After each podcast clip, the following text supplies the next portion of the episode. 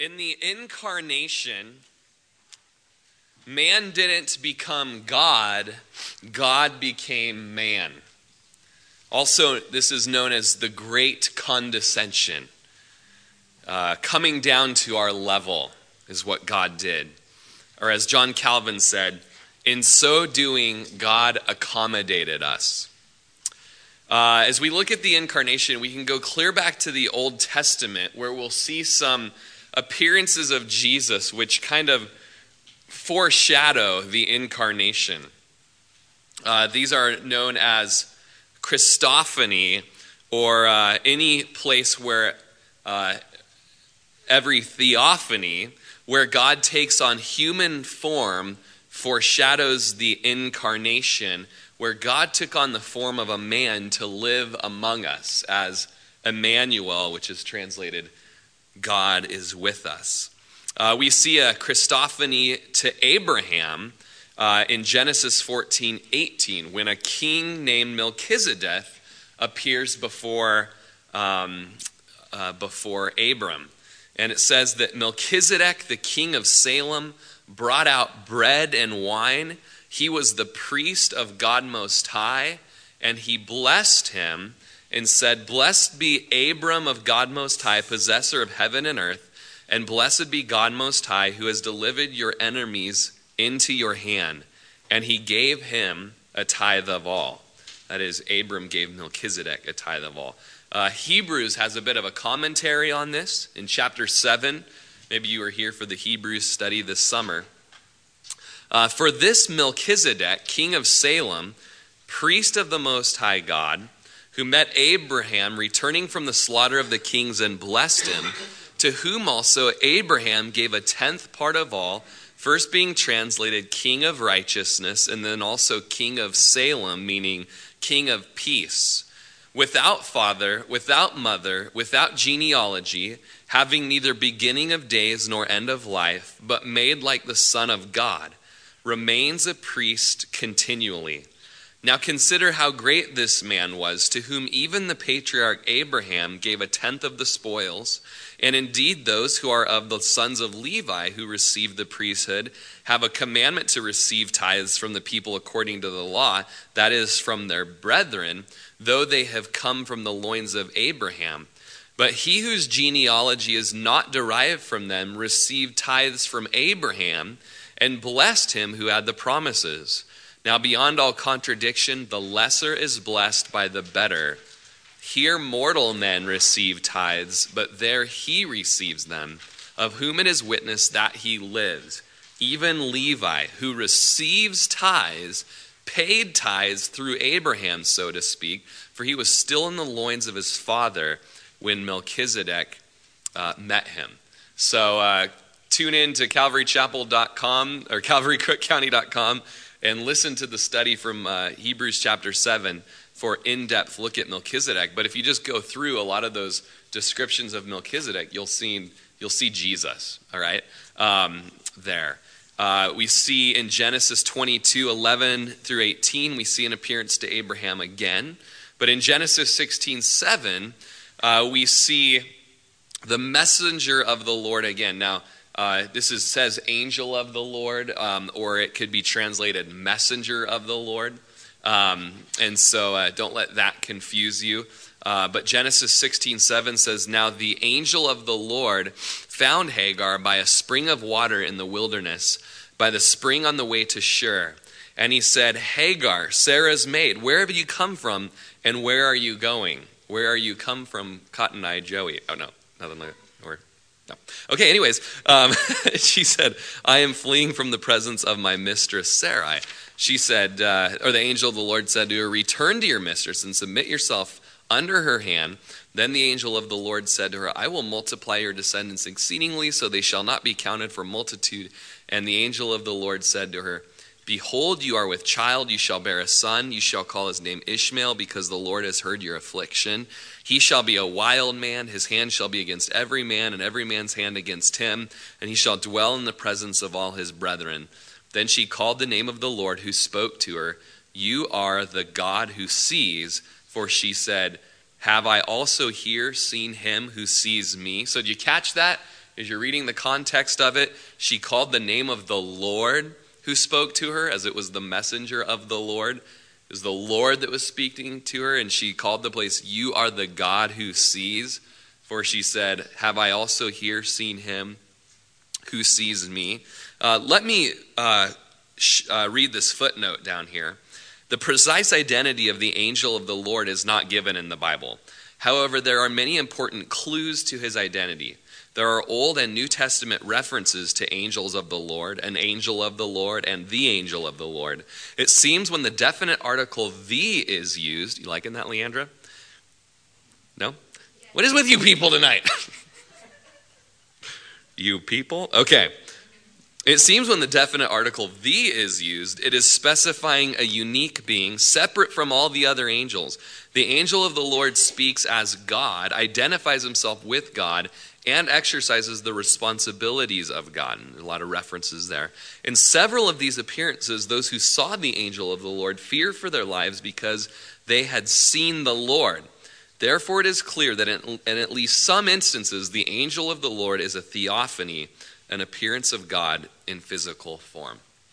We see it uh, uh, to Joshua in Joshua 5:13 through 15. Came to pass when Joshua was by Jericho that he lifted his eyes and looked, and behold, a man stood opposite him with his sword drawn in his hand. And Joshua went to him and said to him, Are you for us or for our adversaries? So he said, No. But as commander of the army of the Lord I have now come. So Joshua fell on his face to the earth and worshipped and said to him, What does my Lord say to his servant? Then the commander of the Lord's army said to Joshua, Take your sandal off your foot, for the place where you stand is holy. And Joshua did so. So some believe that that is uh, Jesus appearing to Joshua there as commander of the army of the Lord. Uh, to Gideon in Judges 6 11 through 16, uh, the angel of the Lord came and sat under the terebinth tree, which was by uh, Ophrah which belonged to Joash the Abiezrite, while his son Gideon threshed wheat in the winepress in order to hide it from the Midianites. And the angel of the Lord appeared to him and said to him, The Lord is with you, you mighty man of valor. And Gideon said to him, O my Lord, if the Lord is with us, then why then has all this happened to us? And where are all his miracles which our fathers told us about, saying, Did not the Lord bring us up from Egypt? But now the Lord has forsaken us and delivered us into the hands of the Midianites. Then the Lord turned to him and said, Go in this might of yours, and you shall save Israel from the hand of the Midianites. Have I not sent you? So he said to him, O my Lord, how can I save Israel? Indeed, my clan is the weakest in Manasseh, and I am the least of my father's house. And the Lord said to him, Surely I will be with you, and you shall defeat the Midianites as one man. And then finally, quickly here, uh, just as an example, fighting on behalf of Israel, 2 Kings 19:35, it came to pass on a certain night that the angel of the Lord went out and killed in the camp of the Assyrians 185,000. And when the people arose early in the morning, there were the corpses all dead. Uh, we have prophecy of uh, the incarnation, in that uh, we have the prophecy of the birth foretold. Uh, first of all, the virgin birth. Um, it's technically better to identify this as virgin conception, okay? Since the miracle comply, implies to the conception only, the actual birth was a normal event. Uh, prophecies concerning uh, a woman. In Genesis 3:15, this is the, proto-evangelion, the first mention of the gospel in the Bible. Genesis 3:15, I will put enmity, enmity between you and the woman and between your seed and her seed. He shall bruise your head and you shall bruise his heel. So God promises that this seed will be born of a woman. This is unusual because the rest of Scripture speaks as children of being born from their father. Here, no father is mentioned of Jesus, which implies that he would not have a biological earthly father. 700 years before the birth of Jesus, we have that he would be born of a virgin. In Isaiah 7:14, therefore the Lord himself will give you a sign, behold the virgin shall conceive and bear a son and shall call his name Emmanuel, which is translated God with us, okay? Uh, so, virgin birth was prophesied 700 years before the birth of Jesus. In Bethlehem, it was prophesied his place of birth.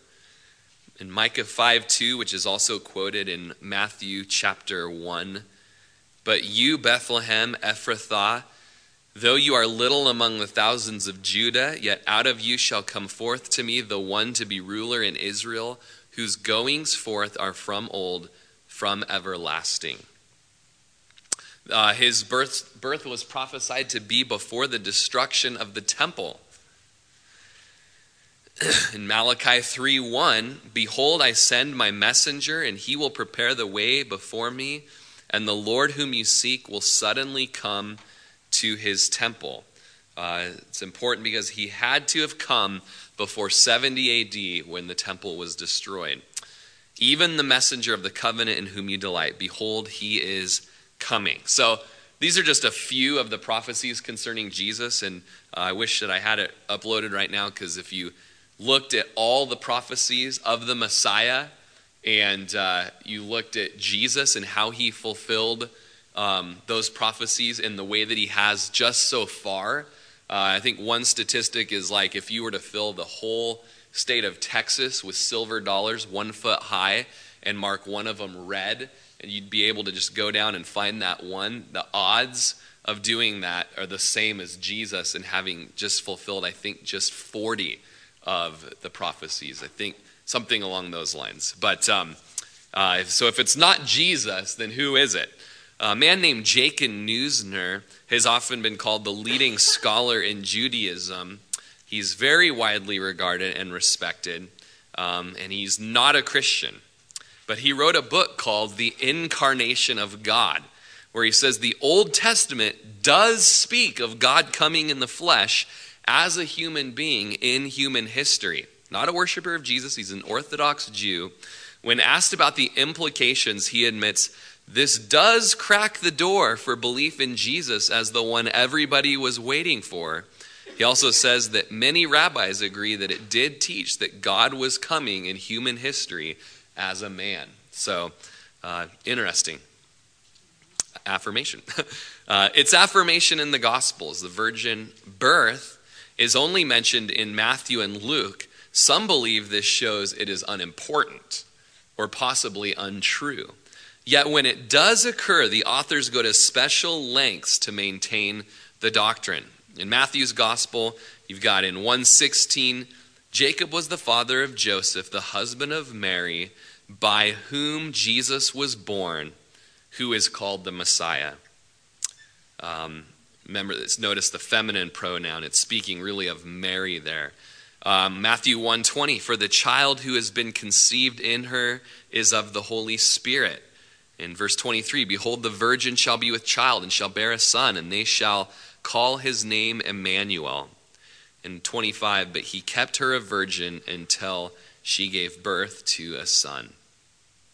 In Luke 1 26 and through 35, the announcement of Mary and the process of the conception is mentioned, uh, and specifically in verses 31 and 35 shows us how Jesus was conceived. And behold, you will conceive in your womb and bear a son, and you shall name him Jesus. The Holy Spirit will come upon you, and the power of the Most High will overshadow you. And for that reason, the Holy Child will be called the Son of God. Um, I believe the Muslims and the Mormons both believe that God had sex with Mary. Um, and uh, it's not, not the case. Uh, verse, uh, chapter 3, verse 23 of Luke, being as was supposed the son of Joseph. It was supposed he was the son of Joseph, but it wasn't the son of Joseph. It was the son of God. The theological significance here of the virgin birth. Uh, it's relevant to our culture today, as we see when Larry King was asked who in all of history he would most like to interview, he said, Anybody do a good Larry King impression here? Anyone have emphysema or hold a microphone to their throat? Um, he said, Jesus Christ. When asked why, he said, I would like to ask him if he was indeed virgin born. The answer to that question would define history for me. Harry Emerson Fosdick, an influential pastor of Riverside Church in New York City, said, I do not believe in the virgin birth, and I hope that none of you do. Um, by the way, influential pastor, okay? Uh, Bishop Joseph Sprague from the United Methodist Church called the virgin birth a myth. Episcopalian Bishop John Spong said, In time, the virgin birth account will join Adam and Eve in the story of the cosmic ascension uh, as clearly recognized mythical elements in our faith tradition whose purpose was not to describe a literal event. Thomas Jefferson, in a letter to John Adams, said, The day will come when the mystical generation of Jesus by the Supreme Being as his Father in the womb of a virgin will be classed with the fable of the generation of Minerva in the brain of Jupiter. Think we're there yet? Pretty close to it. Theologian Raymond Brown called the virgin birth folkloric.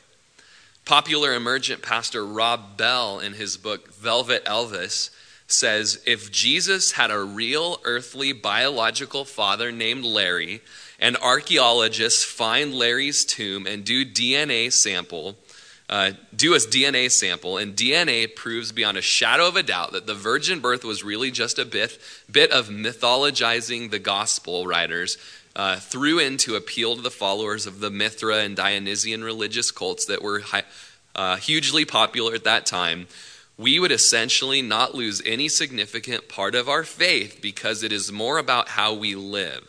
To be fair, Bell doesn't deny the virgin conception, but he denies it's important and that it should not shake us. The virgin birth is like one of a hundred springs in a trampoline that, if removed, would not render the trampoline useless. It is but one brick in an entire brick wall that, if removed, the wall would not crumble. Uh, and this is, I mean, maybe some of you went to a church that they were reading Rob Bell books in, uh, in their Bible study times, all right? And this is the church that Lindsay and I are from. Um, so th- these are guys that are well respected in the Christian community. And um, it really goes back to our first study we did, and there's a reason it was our first study the scripture, its inspiration, its inerrancy, its canonicity, its authority. It comes down to those things so that everything else bows the knee to the authority of the word, not vice versa. Charles Spurgeon said, The greatest and most momentous fact which the history of the world records is the fact of his birth. From these passages, it is certainly clear that Jesus' birth uh, was the result of the Holy Spirit working within Mary's womb, passages that we read before uh, from Luke. The immaterial, the spirit, and the material, Mary's womb, were both involved. Mary, of course, could not impregnate herself, and in that sense, she was simply a vessel. Only God could perform the miracle of the incarnation. However, denying a physical connection between Mary and Jesus would imply that Jesus was not truly human. Scriptures teaches us that Jesus was fully human with a physical body like ours. This is something he received from Mary. At the same time, Jesus was fully God with an eternal sinless nature. 1 Timothy 3:16 says, "And without controversy, Great is the mystery of godliness. God was manifested in the flesh. I'd like to rephrase the first part of that verse. Without controversy, great is the mystery of godliness. It's a mystery that God became flesh. You know, people try to dismiss it because it, it boggles the mind. Witnessing to a Jehovah's Witness in Costco parking lot a few weeks ago and uh, explaining the Trinity, she goes, now, doesn't that just seem a little bit hard to believe? You know, and so because it was hard to believe that it was something that just couldn't be true. And uh, doesn't make something truth or not, right? Uh, it's a mystery. God was manifested in the flesh, justified in the spirit, seen by angels, preached among Gentiles, believed on in the world, received up in glory. Hebrews chapter 2, verses 14 through 17 Inasmuch then as the children have partaken of flesh and blood, he himself likewise shared in the same, that through death he might destroy him who had the power of death, that is the devil, and release those who through fear of death were all their lifetime subject to bondage. For indeed he does not give to angels, but he does give aid to the seed of Abraham. Therefore, in all these things he had to be made like his brethren that he might be a, a merciful and faithful high priest in things pertaining to God to make propitiation for the sins of the people. Uh, Hebrews chapter 2 is about God being greater than the angels, or Jesus being greater than the angels because he became flesh. He's able to sympathize with men in a way that no angel ever has. Um, Jesus was not born in sin, that is, he had no sin nature. Hebrews 7:26 for such a high priest was fitting for us who is holy, harmless, undefiled, separate from sinners, and has become higher than the heavens. Uh, the birth of Jesus is spoken of in Isaiah 9 6.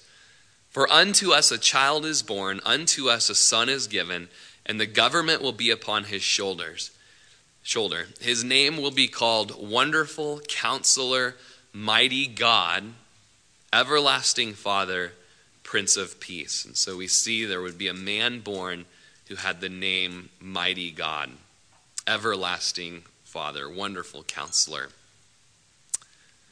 Yeah.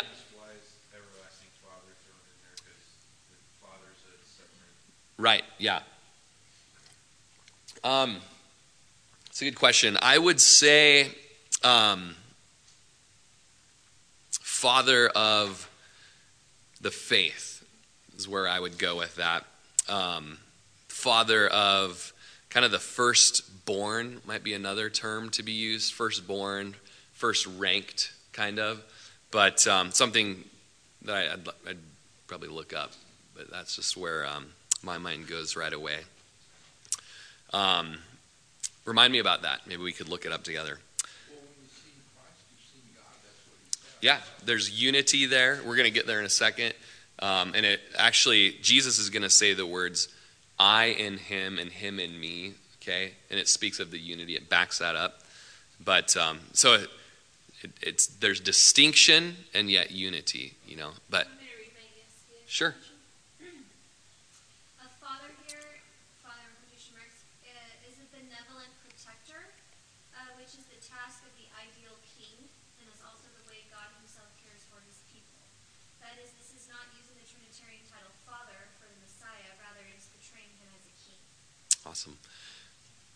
Kind of think of our founding fathers, you know, in our country. Um, Luke 2, 6, and 7. So it was while they were there, the days were completed for her to be delivered. And she brought, by the way, great question. And guys, don't let questions like that go away. I might not know them all, but we can look them up. And we live in the information age, so we can look it up quick, even if you have a paper Bible there like Stephanie. Um, was while they were there, the days were completed for her to be delivered, and she brought forth her firstborn son and wrapped him in swaddling cloths and laid him in a manger because there was no room for them in the inn. It's important, the detail that's given in these accounts. Um, because there's just so many strange and false things out there about who Jesus is and how things went down. Praise God, it's all written down for a reason. Uh, what Scripture does not teach us about the virgin birth um, that Mary did not have a normal delivery. Uh, Micah 5 3 references just like a normal delivery. Mary remained a virgin for the rest of her life. Um, who is it that, that teaches that? The Catholics believe that? Yeah, perpetual virgin. Um, and uh, Matthew 125 touches on that. We've already read it tonight. What's that? forever yeah. Uh, because you know matthew 125 speaks to it um, and not to mention as if sex within marriage is unholy. Um, the virgin birth was a myth from other religions but isaiah 7.14 was before greek, greek mythology nor does it speak of god having sex with women uh, as the greeks did. Virgin birth does not prove uh, the deity Jehovah's Witnesses believe in the virgin birth, but that it was Michael. Muslims believe in the virgin birth, but not in Jesus' deity. Sin passes only through the male line.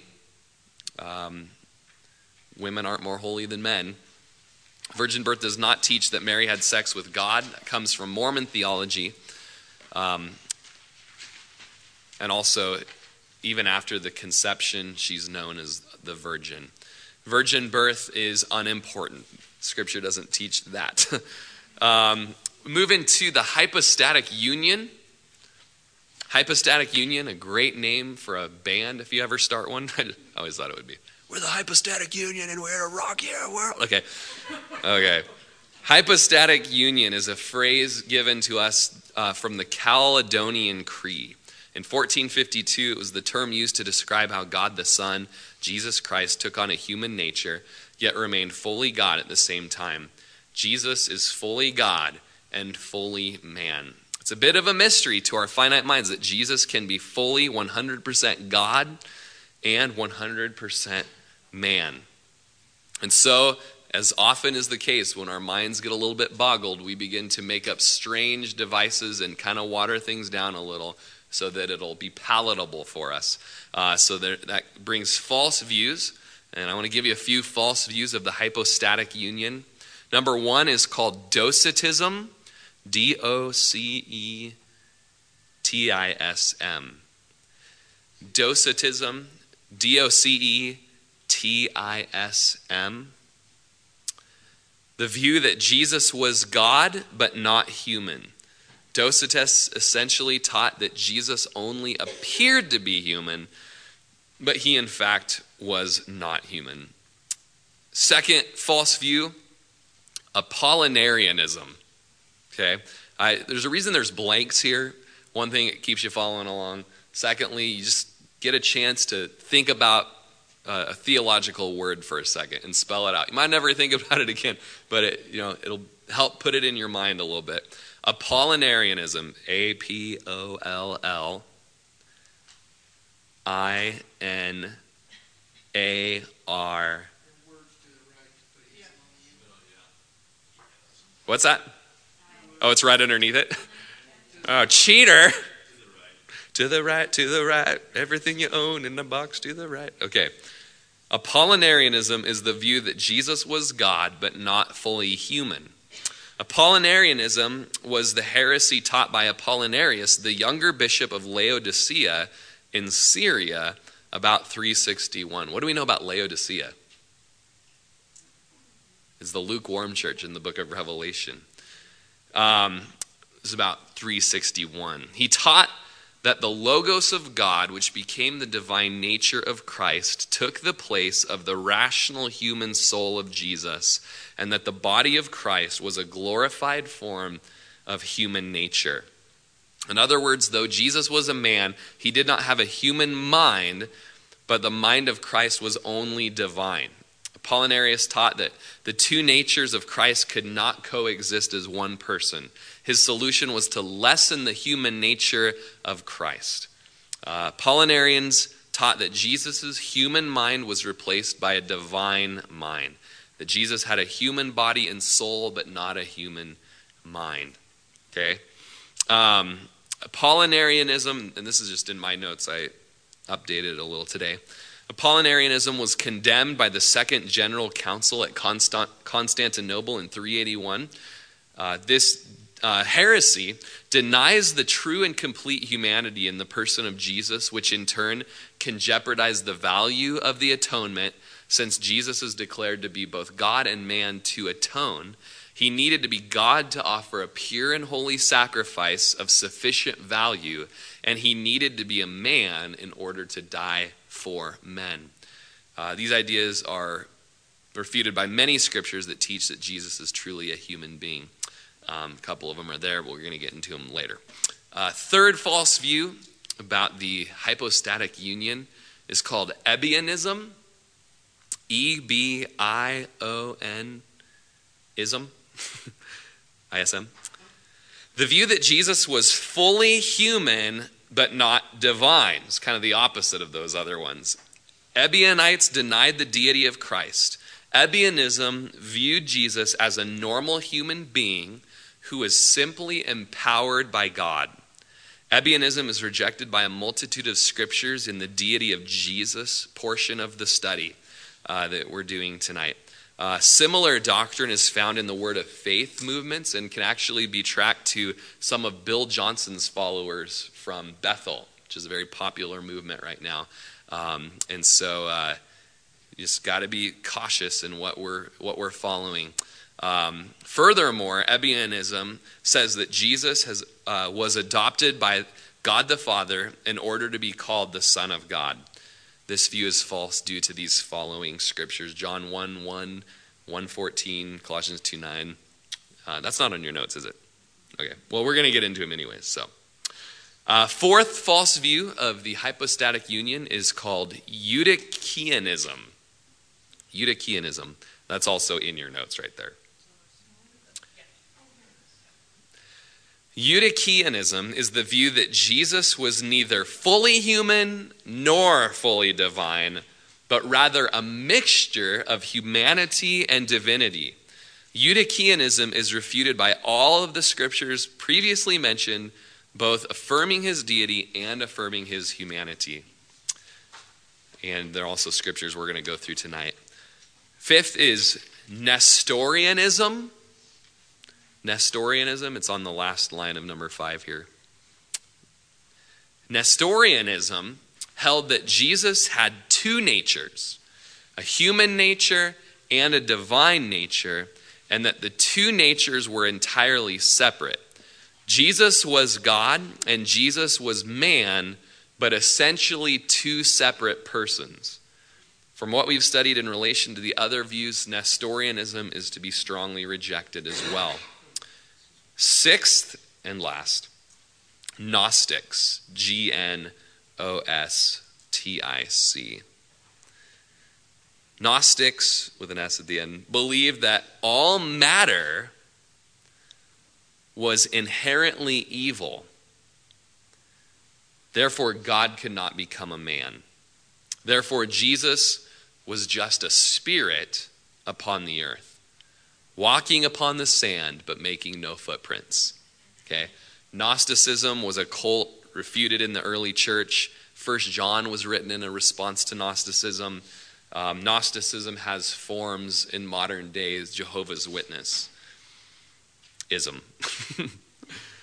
All of these should be rejected as non biblical views. Docetism and Apollinarianism deny Jesus' true humanity. Ebionism denies Jesus' true deity. Eutychianism denies both Jesus' true humanity and true deity. Writing, having you write humanity and deity a lot, just so that you know it's important. okay? Nestorianism misunderstands the relationship between Jesus' humanity and deity. So the scriptures teach that Jesus is fully God. John's gospel has the theme that Jesus is God. That's the theme of the book. In John 1 1, it begins with In the beginning was the Word, and the Word was with God, and the Word was God. The word word here, if I may, is logos. L O G O S. Logos' definition in a theological dictionary is this something said, including the thought. By implication, a topic, subject of discourse. Also, reasoning or motive. By extension, a computation, specifically with the article in John. And then I underline this the divine expression, that is, Christ. In the beginning was the divine expression, right? In the beginning was the Word, and the Word was with Theos, and the Word was Theos. 1 John 1 1 says, That which was from the beginning, which we have heard, which we have seen with our eyes, which we have looked upon and our hands have handled concerning the word of life. So John was about the word and Jesus being the word.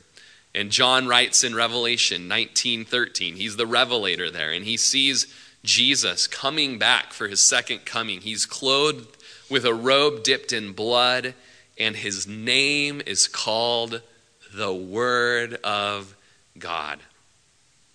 And John's gospel tells us, and the Word was God. Now, the Jehovah's Witnesses change things up here. Uh, we might watch a video uh, next week uh, that um, is is pretty good. Talks a lot about Jehovah's Witnesses. Maybe I can find a better one. This one's it's really good. It's lacking a little bit of love, and so that's, that's a little bit of the turnoff on it. But uh, Jehovah's Witnesses' New World Translation has switched it just enough to remove the power from John 1 1. And here's what they did they said, and the word was, and they add a word, a. And the word was a God. The New World Translation has added the word a to the verse. So it says, and the word was a God. The correct translation of this verse is In the beginning was the Word, and the Word was with God, and the Word was God. This is how it's rendered in the New American Standard Bible, the NIV, the King James Version, the New King James Version, the ASV, the RSV, and many others. And if you go back to our translation study that we did, you know the accurate translations and that it all goes down to the original manuscript. We want to look at the original manuscripts. Let's pull apart John 1 1 just a little bit. In beginning was, the, this is literal, by the way, this is how it's read in the original. In beginning was the Word. En arche logos. Okay? That's probably a horrible pronunciation of it. this is a very simple statement that the Word was in the beginning. Is this in your notes? Okay, sorry. This is some new new studying that I did since I printed it out. Since Nikki printed it out tonight. Sorry. Give credit where credit is due. Okay? So, in beginning was the word. Simple statement, just telling us the word was in the beginning. Okay? And the word was with God. Kai hologos and pros ton theon. The same word that was in the beginning was with God. And God was the Word. That's the literal translation. And God was the Word. Properly translated to us, and the Word was God. Kai theos en ho logos. Okay? The same Word was God. Okay? Verse 2 tells us, He was in the beginning with God. In John 17, 15, Jesus says, And now, O Father, glorify me together with yourself with the glory which I had with you, Jesus says, before the world was. So Jesus had a history of glory with the Father. On top of that, we can take the Jehovah's Witnesses to verse 3.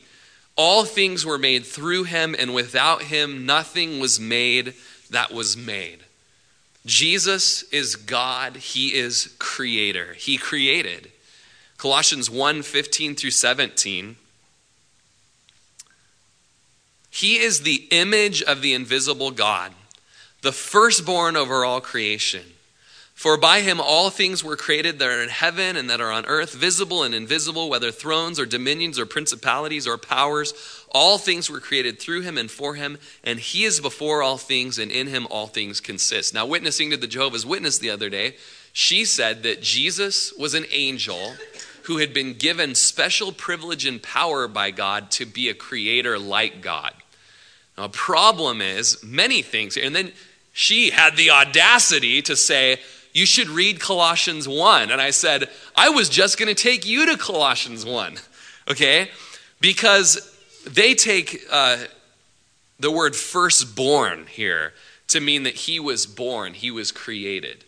But it means more than firstborn. It's rightly translated first ranked like a firstborn son is first ranked. And that's what it's speaking of here. He's first ranked over all creation, not the first created over all created things. And it says here in Colossians 1 that he created everything that's ever been created. Jesus did. What about the angels that they say he was an angel? Well, he, what the, okay? He wasn't created. Jesus wasn't a created being. John, or the word image here, he is the image of the invisible God. It's the Greek word icon or icon. It means a likeness. That is literally a statue, a profile, or figuratively, a representation or a resemblance. He's the image of the invisible God, the firstborn or first ranked over all creation. If you go back to John 1 10 and 11, he was in the world, and the world was made through him, and the world did not know him. He came to his own, and his own did not receive him. And in verse 14, and the Word became flesh and dwelt among us, and we beheld his glory, the glory of the only begotten of the Father, full of grace and truth. John bore witness of him and cried out, saying, This is he of whom I'm said, He comes who comes after me is preferred before me, for he was before me. We know who John said this of, and it's Jesus. Now, Jesus claimed to be God as well, and many of the cults will say that Jesus never claimed to be God. This also came up in my time with the Jehovah's Witness in the Costco parking lot. And let's look at what Jesus claimed to be as we look at John 5:18. Therefore the Jews sought all the more to kill him because he not only broke the Sabbath, but also said that God was his father making himself equal with God. There's a judge in New York, Judge Gaynor, and he said, It is plain from each of the gospel narratives that the alleged crime for which Jesus was tried and convicted was blasphemy. In John 10 30, and then in 37 and 38, he says, I and my Father are one. Verse 37 If I do not do the works of my Father, do not believe me. But if I do, though you do not believe me, believe the works, that you may know and believe that the Father is in me and I in him. This is reiterating the statement of oneness with the Father from verse 30. But in 39, he says, Therefore they sought again to seize him, but he escaped out of their hands. The Jews knew exactly what he was saying when he was saying these unity statements. He's saying, I am God. And so they sought to kill him for it. In John 14, 7 through 10, if you had known me, you would have known my Father also. And from now on, you know him and have seen him. Philip said to him, Lord, show us the Father, and it'll be sufficient for us. And Jesus said to him, Have I been with you so long, and yet you've not known me, Philip? He who has seen me has seen the Father. So how can you say, Show us the Father? Do you not believe that I am in the Father and the Father in me? The words that I speak to you, I do not speak on my own authority, but the Father who dwells in me does the works. John 14, 11 says, Believe me that I am in the Father and the Father in me, or else believe me for the sake of the work themselves. Matthew 27, 43. He trusted in God, let him deliver him now if he will have him. For he said, I am the Son of God. In John 17, 11, now I am no longer in the world, but these are in the world, and I come to you. Holy Father, keep through your name those whom you have given me, that they may be one just as we are. In John 8, 56, your father Abraham rejoiced to see my day, and he saw it and was glad. Then the Jews said to him, You are not yet 50 years old. Have you seen Abraham? Jesus said to them, Most assuredly, I say to you, before Abraham was, I am. Then they took up stones to throw at him. But Jesus hid himself and went out of the temple, going through the midst of them, and so passed by. In John 10 32, Jesus answered them, Many good works I have shown you from my Father. For which of those works do you stone me? The Jews answered him, saying, For a good work we do not stone you, but for blasphemy, and because you, being a man, make yourself God. Jesus never claimed to be God. Alrighty then. Other men's claims about who Jesus is. We have the centurion in Matthew 27 54. So when the centurion and those with him who were guarding Jesus saw the earthquake and the things that had happened, they feared greatly, saying, Truly, this was the Son of God. The disciples and the apostles had claims. In John 20, 28, Thomas answered and said to him, My Lord and my God. In the Greek here of this passage, Thomas says, Ho kurios mou kai ho theos mou, which is literally translated, the Lord of me and the God of me. If Jesus was not God, but a God, lowercase g, also considered a judge of some sort, then shouldn't Jesus have corrected Thomas here for such a literal statement? Shouldn't Jesus have said, No, Thomas, I am not the God, I am a God? But Jesus did not. To do so would have been ludicrous. Nevertheless, the Jehovah's Witnesses will say that Thomas was so stunned by Jesus' appearance that he swore, he cursed. This is ridiculous because it means that Thomas, a devout man of God, swore in front of Jesus and used the Lord's name in vain in violation of Exodus 27. This is hardly the case since we find no New Testament equivalent of a disciple of Christ using God's name in vain. The apostles claimed that Jesus had the right to forgive sins. This shows his deity. It's something that only God can do, as it is God who is offended by sin. When we look at Luke 5 20 through 24, it says, When he saw their faith, he said to them, Remember, uh, this is the friends that lowered their buddy down through the roof when he was uh, a paraplegic, quadriplegic, paralytic, you know what I'm saying. Uh, when he saw their faith, he said to them, Man, your sins are forgiven you. And the scribes and Pharisees began to reason, saying, Who is this who speaks blasphemies? Who can forgive sins but God alone? And when Jesus perceived their thoughts, he answered and said to them, why are you reasoning in your hearts? Which is easier, to say, Your sins are forgiven you, or to say, Rise up and walk? But that you may know that the Son of Man has power on earth to forgive sins. He said to the man who was paralyzed, I say to you, Arise, take up your bed, and go to your house. You guys understand that question? Which is easier, to, to say someone who's laying on the ground in front of you, is it easier to say, Your sins are forgiven you, or is it easier to say, Rise up and walk? It's easier to say your sins are forgiven you. Anybody can say that, right? Oh, yes, your sins are forgiven you, okay? But he says, to prove that I can say your sins are forgiven you, who can, who can forgive sins but God alone? To prove that I can say your sins are forgiven you, I'm also going to say the harder thing get up and walk. And immediately the guy got up and walked. That passage there shows the deity of Jesus and that Jesus was calling himself God, the forgiver of sins. In close connection with this last claim, Jesus also said to be the one who will judge the living and the dead. In 2 Timothy 4 1, I charge you therefore before God and the Lord Jesus Christ, who will judge the living and the dead at his appearing and his kingdom.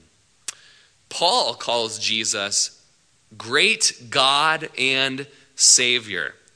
It's interesting because in witnessing to the Jehovah's Witness, this was just great. it was the day after we taught on the Trinity.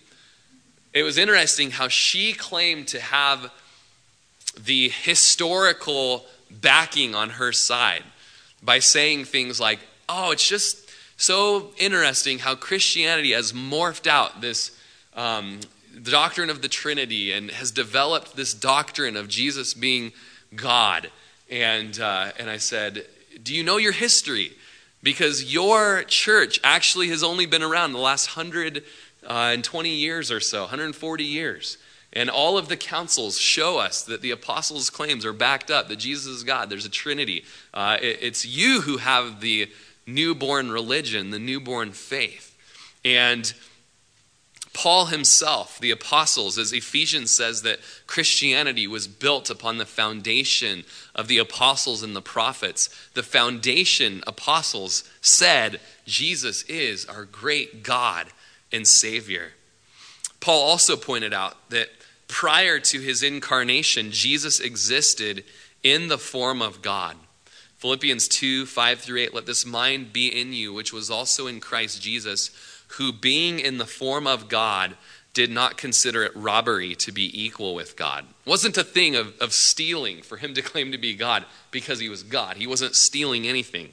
But he made himself of no reputation, taking the form of a bondservant, coming in the likeness of men, being found in appearance as a man, he humbled himself and became obedient to the point of death, even the death of the cross. He's in the form of God. The word form means the nature, the visible form of God. Jesus was a missionary, and he sends us to be missionaries in culture. Isaiah 6 8, I also heard a voice of the Lord saying, Whom shall I send, and who will go for us? Jesus was on a throne, and he came off his throne, and he humbled himself. He went from one culture to another, from glory to humility, from a throne to a manger, from honor to dishonor, from extravagance to depravity. One false teaching says that when Jesus, as it says, made himself of no reputation, as one English translation says, he emptied himself. They would say that Jesus emptied himself of deity. All right? Uh, he didn't empty himself of deity. The context of Philippians 2 is humility, and that he laid aside the rights and the privileges of deity. And he calls us to lay down our rights and privileges as well for the good of the other. Hebrews 1 8, uh, I was kicking myself after my opportunity at Costco for not going to Hebrews 1 8 because I remember in my school of ministry class, Chris Cross uh, was up front pretending to be a Jehovah's Witness, and, uh, and he called me out and he said, Tell me why I should believe from the Bible that Jesus is God. And I was like, and my pastor, my youth pastor, turns around and he goes, Hebrews 1 8 go to Hebrews 1. Just go to Hebrews 1. And so for the last 13 years, I've been like, Hebrews 1, go to Hebrews 1. Go to John 1, go to Hebrews 1. Great passages here. But uh, in Hebrews 1 8, it says, we have God the Father saying regarding Jesus, Your throne, O God, will last forever and ever. Your throne, O God. God calls Jesus God. the examples in scriptures that teach the deity of Christ are many. Even one of these is enough to know that to show that Jesus Christ was considered to be God by his followers. Revelation 1:17, John the Revelator says, "When I saw him, I fell at his feet as dead, but he laid his right hand on me and said, "Do not be afraid, I am the first and the last." Revelation 2:8, to the angel in the church of Smyrna write these things, says, "The first and the last, who was dead and came to life." Revelation 22 13, I am the Alpha, the Omega, the beginning and the end, the first and the last. These are deity statements from Jesus. Jesus is the rock of the Old Testament. 1 Corinthians 10 4. All drank of the same spiritual drink, for they drank of the spiritual rock that followed them, and that rock was Christ. Or 1 Peter 2 6 through 8. Therefore, it's also contained in the scripture Behold, I lay in Zion a chief cornerstone elect, precious, and he who believes on him will by no means be put to shame. Therefore, to you who believe, he is precious. But to those who are disobedient, the stone which the builders rejected has become the chief cornerstone, and a stone of stumbling and a rock of offense. They stumbled, being disobedient to the word to which they were also appointed. Psalm 18:2 The Lord is my rock and my fortress, my deliverer, my God, my strength, in whom I will trust my shield and the horn of my salvation, my stronghold. Uh, for the sake of time, Jesus is called the chief shepherd in 1 Peter 5 4 and Hebrews 13 2. He has godly titles given to him, titles that are unique to Yahweh, a formal name of God in the Old Testament. He's called the Redeemer.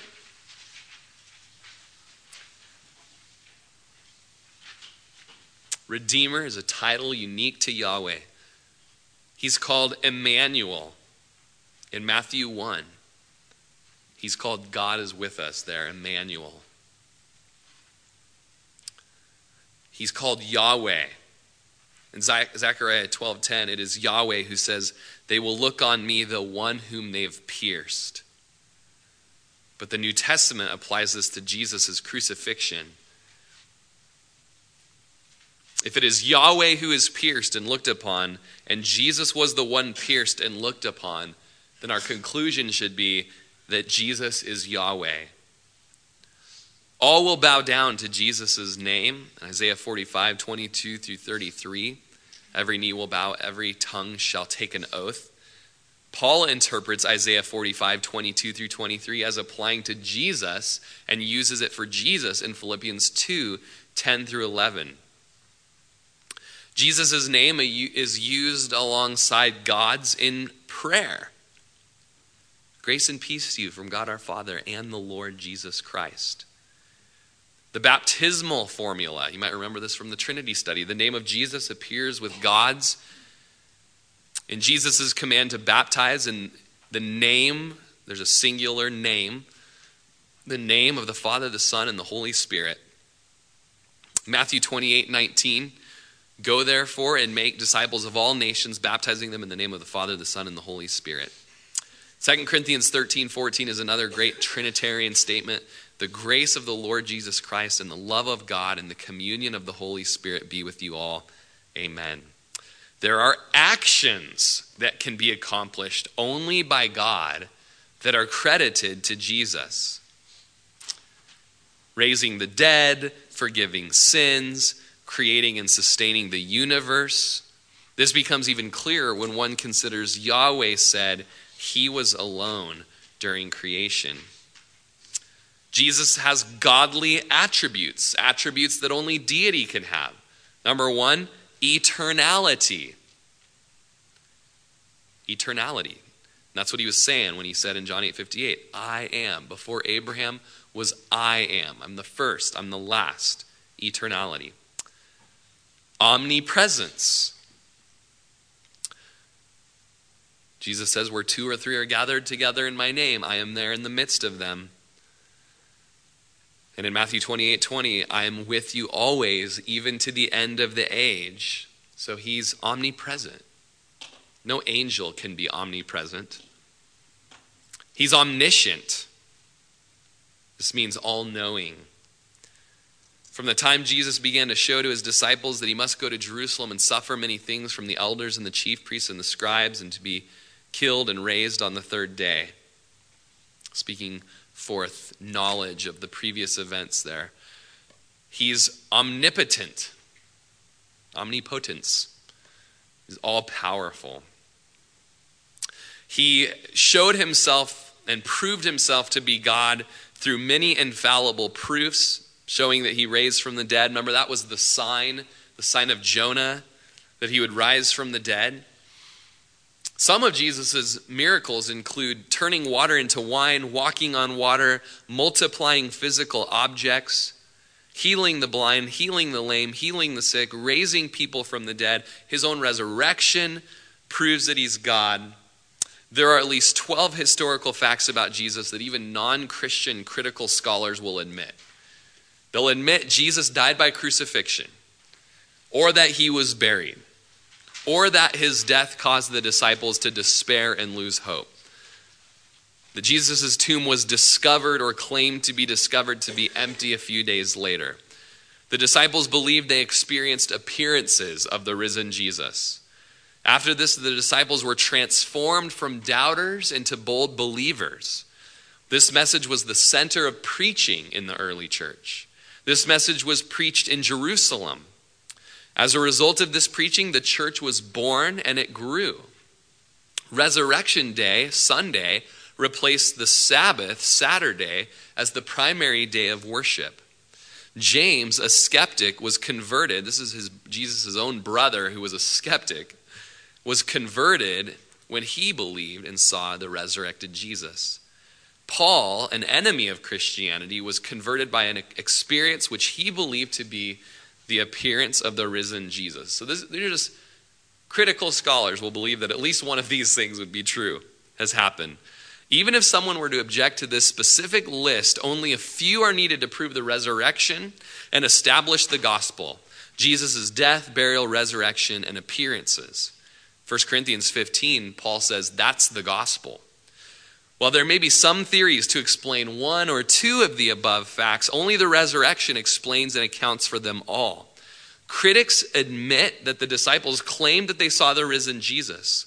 Neither lies nor hallucinations can transform people the way that the resurrection did. First, what would they have to gain? Christianity was not popular, and it certainly did not make them any money.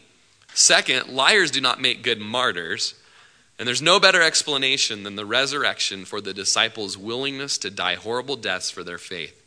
Yes, many people die for lies that they think are true, but people do not die for what they know is untrue. The conclusion to Jesus' deity Christ claimed he was Yahweh, that he was deity, not just a God, but the one true God. His followers, they were, they were Jews who were terrified of idolatry. They believed him and they referred to him as God. Christ proved his claims to deity through miracles, including the world altering resurrection. No other hypothesis can explain these facts. Yes, the deity of Christ is biblical. Quickly go through the humanity of Jesus, okay? Uh, incarnation. Much of the modern discussion about the nature of Christ concerns his deity, yet the early church was careful to emphasize the humanity of Christ because of certain false ideas. The Apostle John seems specifically to address and refute the doctrine of Docetism and Gnosticism in 1 John Incarnation, let's define it. Incarnation means in the flesh. We think of carne and how it means meat, chili con carne. The word incarnation literally means in the flesh. John 1:14 says the word became flesh and dwelt among us. God clothed himself in flesh. Will you pass out some of those things? Wake us up a little bit. Everyone needs a cupcake before we plow through these last 6 minutes. Drinking through the fire hydrant hose right now, guys. You're going to get a little wet. As John's gospel has the primary theme that Jesus is God, Luke's gospel has the primary theme Jesus is man. And how fitting that it was written by a physician. You'll notice in Luke's gospel that he goes to great lengths to show, as a physician, that Jesus really was in flesh. Okay? In fact, in uh, church history, whenever um, there would be seals set to the gospel, Matthew's gospel, which was about Jesus being king to the Jews, would have a lion as its seal. All right? Mark's gospel, which was written to the Romans, that showed Jesus as a servant, uh, a servant leader, had a, a bull, uh, a beast of burden. Luke's gospel, Jesus is man, written by a physician, was sealed with the image of a man. And John's gospel, the proof Jesus is God, um, had an eagle on it, which is a Native American symbol. No, I'm kidding. okay, anyways. There's human attributes that we see in Jesus. He had a human birth. Galatians 4 4 says, When the fullness of the time had come, God for- sent forth his son born of a woman, born under the law. There was a, a perfect time when the fullness of the time had come, and it was 40 weeks of pregnancy at least, okay? Uh, but there was so much more that went into when Jesus came. In fact, Aaron has done some of the synoptic gospels studies and stuff and saw what was going on in history there that made when Jesus came the perfect time. It looks like there's enough. I can grab one later. Um, the detailed human genealogies are especially significant. Okay? He was circumcised. This is all things that show he came in the flesh. He really walked on this earth. He really was flesh. He had a mother and he had siblings. There was human growth in his life. Luke 20, 40 and 252, Jesus developed as a normal human child, increasing intellectually, physically, socially, and spiritually. Isn't that a, an incredible thought? Jesus as a little boy. I mean, Jesus is a baby. We just thought a lot about that at Christmas. And as a little boy, you know, after eight days, he went in and got circumcised. And uh, you know, growing up and 12 years old when he got left behind at the temple, or he stuck behind to reason with the, uh, the, the, you know, the scribes and the lawyers there.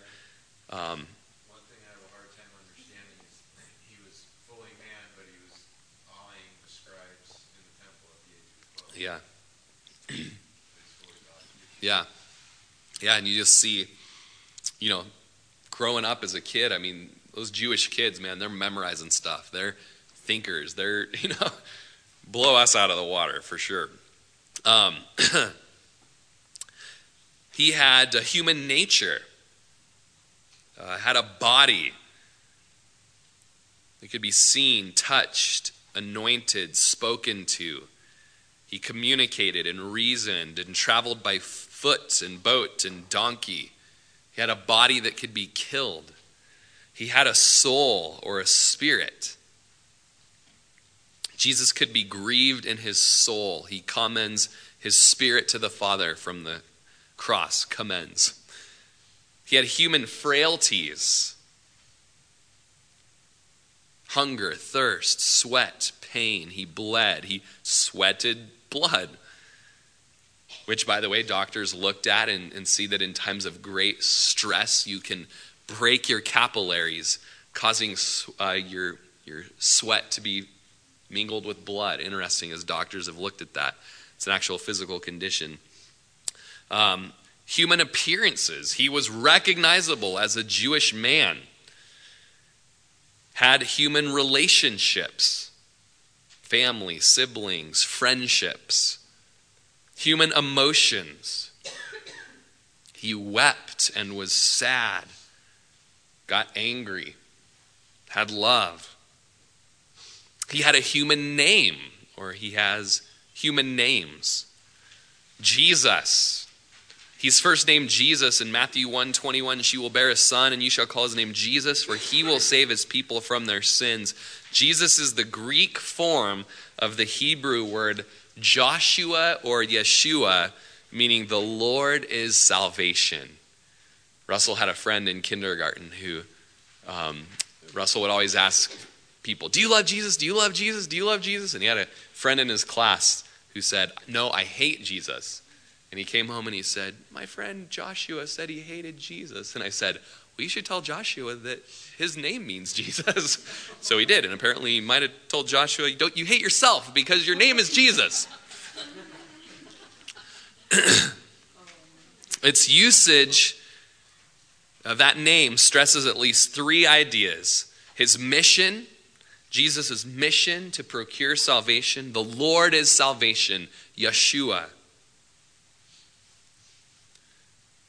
His historical existence in space and time. For example, he has the name Jesus of Nazareth. It's kind of his last name of the day. And his humanity, since he carried a common Hebrew name, Joshua. He has the name Christ, but it's not his last name. This is the Greek word that means Messiah and translates the Hebrew word for anointed one. So when you say Jesus Christ, you're saying Jesus the Messiah, or in Hebrew, Yeshua Mashiach. Yeshua Mashiach, Jesus the Messiah. This title certainly has divine implications, like John 20, 31, where Christ and the Son of God are placed parallel to one another. It is also understood as a human title. The Christ was to be born the son of David, Matthew 22, 42. He has the title of the Son of Man. This was Jesus' preferred title for himself, used some 70 times in the Gospels. Son of Man statements uh, 88 times in the New Testament. In Revelation 1:13, in the midst of the seven lampstands, one like the Son of Man, clothed with a garment down to the feet and girded about the chest with a golden band. Son of Man is a reference of the Messiah that we see in Daniel 7 13 and 14. I was watching in the night visions, and behold, one like the Son of Man coming with the clouds of heaven, and he came to the Ancient of Days. So we see two people of the Trinity here. He came to the Ancient of Days, and they brought him near before him. Then to him was given dominion and glory and a kingdom that all peoples, nations, and languages should serve him. His dominion is an everlasting dominion which shall not pass away, and his kingdom the one which shall not be destroyed. So, a prophecy, even a future prophecy uh, from today. Of, uh, out of Daniel. When Jesus called himself the Son of Man, the Jews knew that he was calling himself the Messiah. Son of Man is a reference to his actual humanity. God called the prophet Ezekiel Son of Man 93 times. God was simply calling Ezekiel a human being. Son of Man is used in at least four different ways to describe Jesus' humanity. Remember, Jesus says the Son of Man has no place to lay his head. So it's describing Jesus and his suffering and death. The Son of Man is going to betray, be betrayed into the hands of men. Of Jesus' deity, John 151, angels descending and ascending and descending upon the Son of Man. Of Gina's, Gina's you think it's hard to listen to this? Try saying it all. Of Jesus' final exaltation. No, I'm, it's worse to listen to it, I'm sure. Son of Man speaks of Jesus' final exaltation, for the Son of Man is going to come in his Father's glory with the angels. Son of David is another name that shows that he is royal and human lineage, and the Jews knew that. Man of sorrow is another name for Jesus. It emphasizes his ability to suffer as a man. He's known as the carpenter's son If only Chad were here tonight. Describes his humanity, uh, his human family relationship and occupation. This is about humanity here. He's called the branch of Jesse, which alludes to the Old Testament prophecy about his royal ancestry. Jesse. We got to start calling Gage and Colton that. Branch of Jesse. Finally, Jesus had a human death. The purpose and necessity of Christ's humanity, almost done. In his life, it's the revelation of the Father. No one has seen God at any time. The only begotten God who is in the bosom of the Father, he has explained him. Jesus was the visible representation of the Father. If one sees Jesus, it was not necessary to see the Father. He also revealed the Father by the term Abba, suggesting an intimacy with God that was unprecedented in Judaism. Jesus' life brought the provision of an example of godly living. 1 Peter 2:21 says, "For you've been called for this purpose, since Christ also suffered for you, leaving you an example that you should follow in his steps." So the fact that he came and lived the life of a man on earth, he gives us an example to follow. Christ exemplifies how to handle satanic temptation with God's word the urgency of prayer with the Father, and how to respond righteously to unjust persecution. Jesus' life brings about the confirmation of God's promises. Just the fact that Jesus came in the flesh fulfills many Old Testament promises. Jesus was to come as a child, be born of a virgin, emerge from Bethlehem, and be a shepherd and ruler from Judah in the Davidic kingly line.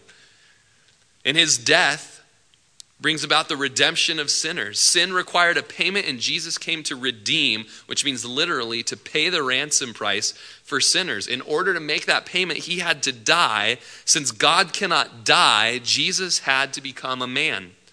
The judgment of Satan and his angels is, is brought about because of his death. The Son of God appeared for this purpose to destroy the works of the devil.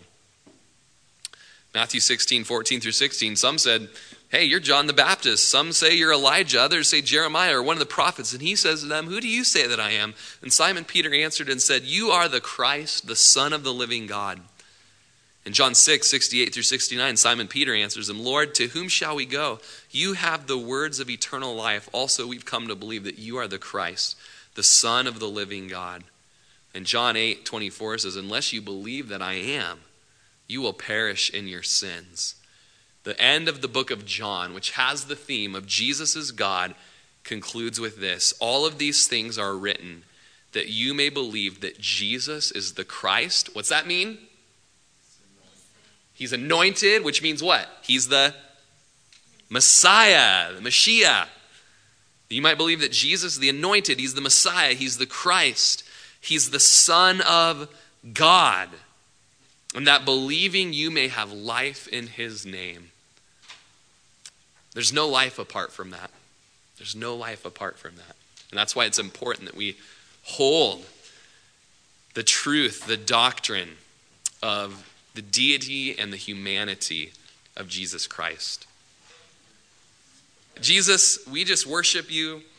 Um, Lord, we worship uh, the Trinity, God the Father, God the Son, God the Holy Spirit. Uh, Lord, we just want to be champions of truth. We want to own truth. We realize it's important. We thank you, Jesus, for becoming flesh and dwelling among us uh, and living an obedient life as an example and dying a death to atone for our sins. Lord, would you just continue to grow us in this, in the depths of understanding of um, just who you are, God. Just worship you. In Jesus' name, amen. You've been listening to Pastor Rory Rogers, pastor of Calvary Chapel of Crook County, located in Prineville, Oregon. For more information on this ministry, or if you'd like to contribute, please feel free to write us at P.O. Box 378, Prineville, Oregon 97754, or check us out further at our website at www.calvarycrookcounty.com. We thank you so much for listening, and we pray that this ministry has blessed you.